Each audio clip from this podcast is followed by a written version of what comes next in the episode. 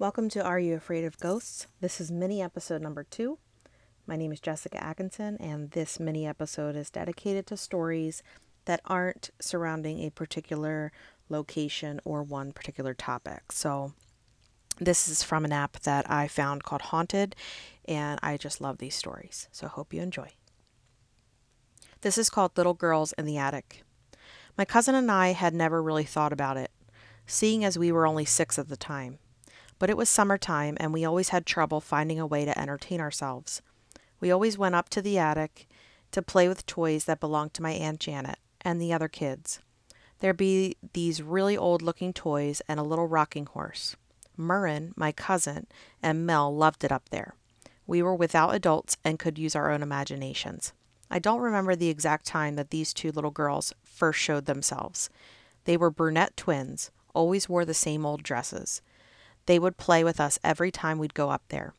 One unusual thing that I had never really thought about was the fact that they never came downstairs. Several years later, I thought back to the two little girls. I asked my mom who they were, and she said she doesn't remember them. Turns out no one did. So I called Murrin and asked her about it. She remembered them, but her mom didn't. We talked on the phone for about an hour, trying to figure this all out. Nothing made sense. Murrin said that, that after Aunt Janet moved out of that, that house, she saw the same little girls at her church. She said they'd stare at her and wave during service. The weird thing about it was that they were wearing the exact same dresses and hadn't grown at all. We were 10 when she moved to Ohio. Aunt Janet's house was in Kentucky, so there was no way that this was just a coincidence that she'd seen them at church five hours away. The girls never showed themselves to me until 2010. I was getting on the bus at school to go home when I happened to look over and see one of the girls. The other was not there, just the one. She waved and said, Hey, Sarah. I said, Hey, back. It took me a minute to realize what I had just seen. I only saw her a few more times after that. I'm not sure who they were or what they wanted with us. Maybe just lost souls that needed a friend. I really don't know. I'm just glad I got the chance to experience something like this. It made me believe in life after death. This next one is called Shadow Goblins. I just thought I would post a story that happened to me when I was in middle school. Maybe someone can shed some light on what it may have been. I do have an overactive imagination, but I always try and find a reasonable explanation for odd and creepy experiences first. This one I'm just stumped on. Sorry, I don't have a huge amount of detail because it was about 10 years ago. Around 10 p.m., I was lying in my bed in my room because it was a school night. Sometimes I just lay there and stare at the ceiling or look at things in my room for a while before drifting off to sleep. It's hard to explain, but to me, in the dark, things kind of looks look pixelated, like on a computer screen. Out of the dark, I started to see little shadows. They were each about a foot tall, maybe. No real features, just outlines of shadows. I know it sounds silly, but they were in the shape of little cartoonish goblins. Can't remember exactly why, but they reminded me of something in the Disney cartoon Fantasia. They started out of nowhere and moved up from the foot of my bed to my face, and then disappeared behind me. I had laid there for a few minutes in all, and half thinking my eyes were playing tricks on me. After a few minutes, it started to scare me. I ran out into the hall, turned on the light, and yelled for my mom. The shadows disappeared when I hit the light. I told her what had happened, and she told me to quit being silly and go back to bed. Sometimes later, I saw them again. I did the same thing, ran into the hall, and they disappeared into the light. I again told my mother and got the same reply. I remembered it happened at least one more time, but the last time it was different. When I ran into the hall and turned on the light, they were still there. I still saw them as shadows, and they still came towards me and disappeared behind me. I yelled for my mother, and she still told me I was being silly and that my eyes were playing tricks on me, even though I told her I was still seeing them right that minute in the light. She sent me back to bed, still seeing them. I eventually drifted off to sleep because I had no other choice. I never saw them again after that.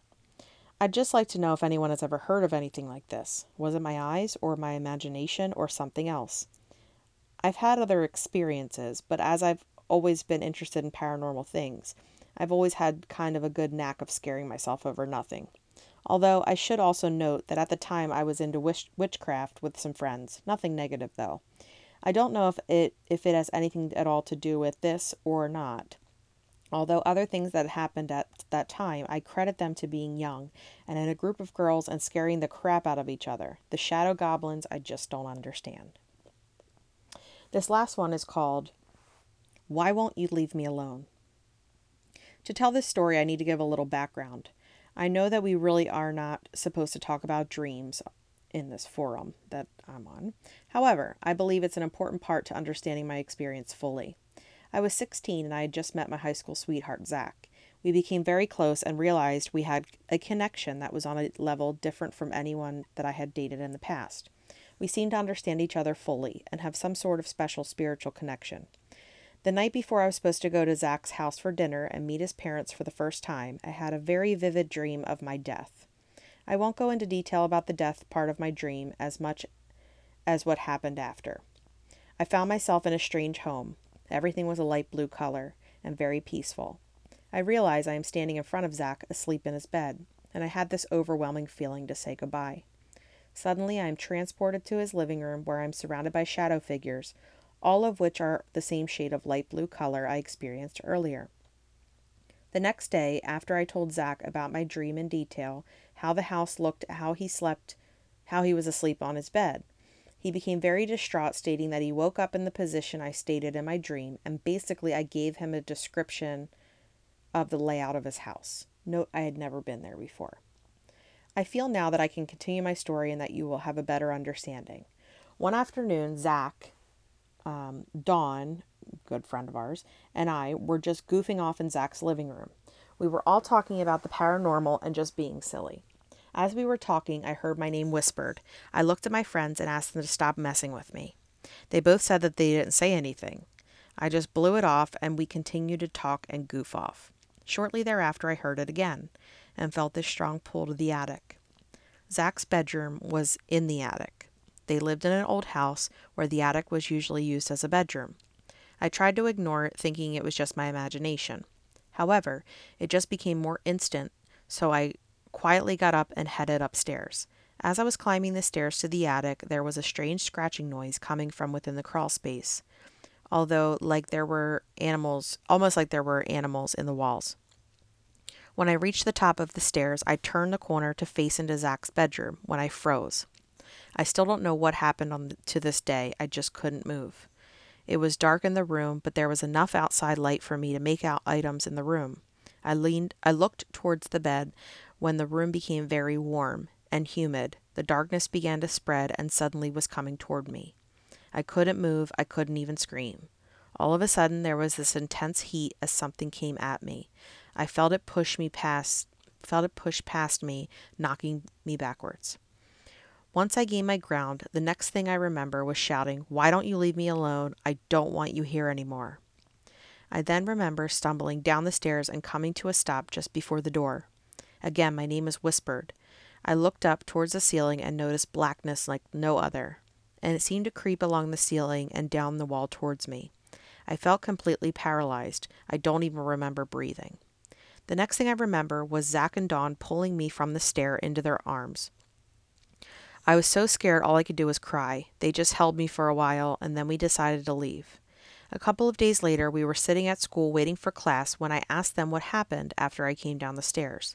Dawn told me they heard me scream and came running. They saw me at the top of the stairs and they couldn't get to me. She said there was some sort of barrier blocking them from going up the stairs to me, so they watched in horror as I stumbled down the stairs. Zach told me that once I came to a stop at the bottom of the stairs, I just kind of zoned out and was staring at the ceiling. He also told me that I didn't blink and that my eyes had a green glow to them. I have brown eyes. I am not entirely sure what happened that day or if the dream I had is connected in any way. I was hoping that someone would be able to give me some insight. Hopefully, I didn't scare you too much, and thank you so much for listening to Are You Afraid of Ghosts? Bye.